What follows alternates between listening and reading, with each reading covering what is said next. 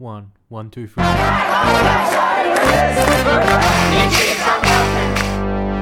Hello and welcome to the People Powered Green Left podcast, where we give a voice to the 99% and not the big corporations. If you think this project is important, please consider becoming a supporter today. Now, on to our latest episode. Last week, I had the opportunity to speak to Amina Afravi.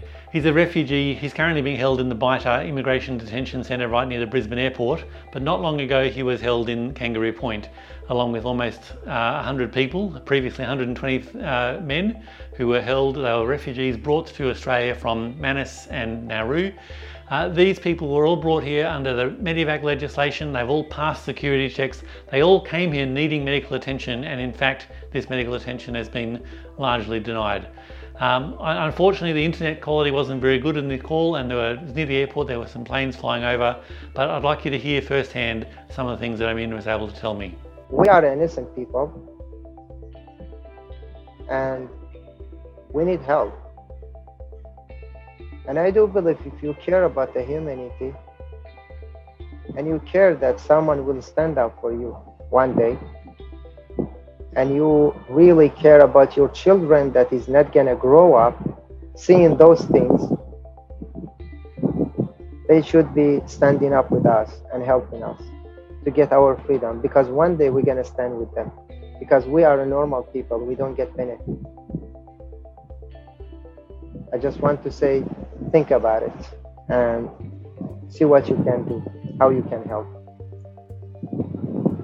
Thank you Shockingly, Amin is sleeping outside. That's because Serco and Border Force have not provided uh, Amin with the kind of accommodation that he needs. He's here with a health condition, he can't have the air conditioning turned up high, yet they wanted him to share with other, with other people a, a, situation that would immediately create tension. I do have a skin problem and I do have a problem with the aircon because I, I do have a problem with my hands and my feet uh, so I need to actually control the aircon whenever I can. I turn it on whenever I can. I turn it off, which is they are trying to put me in a room, which is there is two people on it already. So we're gonna be three people living together. And whenever I turn off the aircon, it's gonna cause a problem. Why? Because the others they will suffer. And because of my skin problem, uh, it's actually causing a lots of self-esteem problem for me. And that is happening since 2013 when it started until now. I faced a lots of problems and i struggle with them and they are actually making a huge self-esteem issues for me. But they don't want to listen and they are trying to do whatever they could to uh, change my mind to get in that room which is if I get in that room, maybe until a week we can actually work it out. But after a week, we're gonna get in fight. Amin is convinced that he has been moved from Kangaroo Point to BITA because he is one of the refugees that's been organising and leading and speaking out against the conditions in Kangaroo Point. Well, as I said, they are not telling me the reason, but I do believe there is four reasons for it. For it, there's four reasons. One is they wanted to search my room, and they are not allowed to search my room. Secondly, that's because of I'm speaking out, I believe. Third, it's gonna be because of all the banners that the guys are hanging when there is a protest. It was in my room, and they are taking all of them in my room. Everything it was in my room all the banners, everything, which is they took them. They didn't give it to me in here. They didn't give it to the guys back in bike in uh, Kangaroo Point. So they take them. the fourth reason is uh, they try to shut me down. But if they think that they can shut me down with those things, they don't know me. Because whatever they're gonna send me, I don't know, Sydney, Melbourne, any state, any city, even they're gonna send me to the moon, still I will speak up because that's what I'm born for. Listen to Amin's account about how uh, the people that came on the same boat as him are now free in the community, while he and others like him are locked up in detention.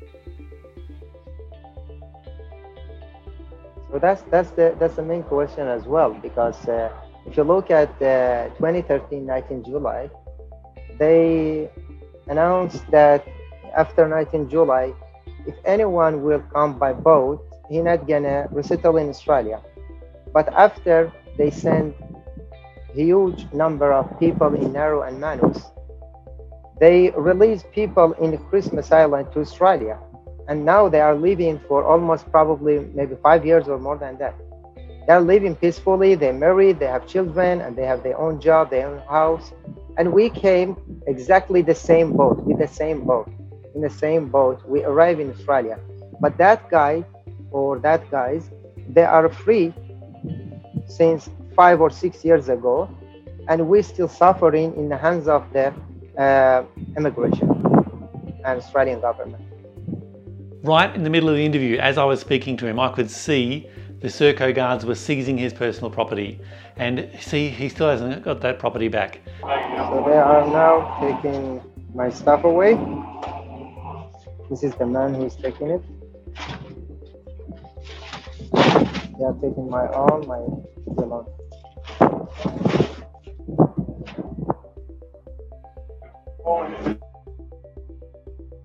to keep uh, the stuff in here and that's why they are removing my property again from me so i will sleep on uh, my property in here without my property they are taking all my stuff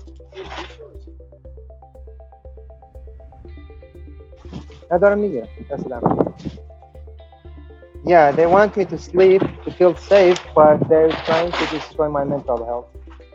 Since this interview is conducted, uh, Border Force and Serco have transferred even more refugees from Kangaroo Point to BITA. It is clear they are trying to break up the solidarity and especially the public uh, visibility of these refugees that are held at Kangaroo Point. They want to close down this movement. We need to make sure that we stand in solidarity until all of the refugees are freed. I hope you got a lot out of this episode. To continue producing shows like this, we need your support. Consider becoming a supporter for $5 a month, sharing this show on social media, and submitting your own stories. You can do all this at our website, greenleft.org.au.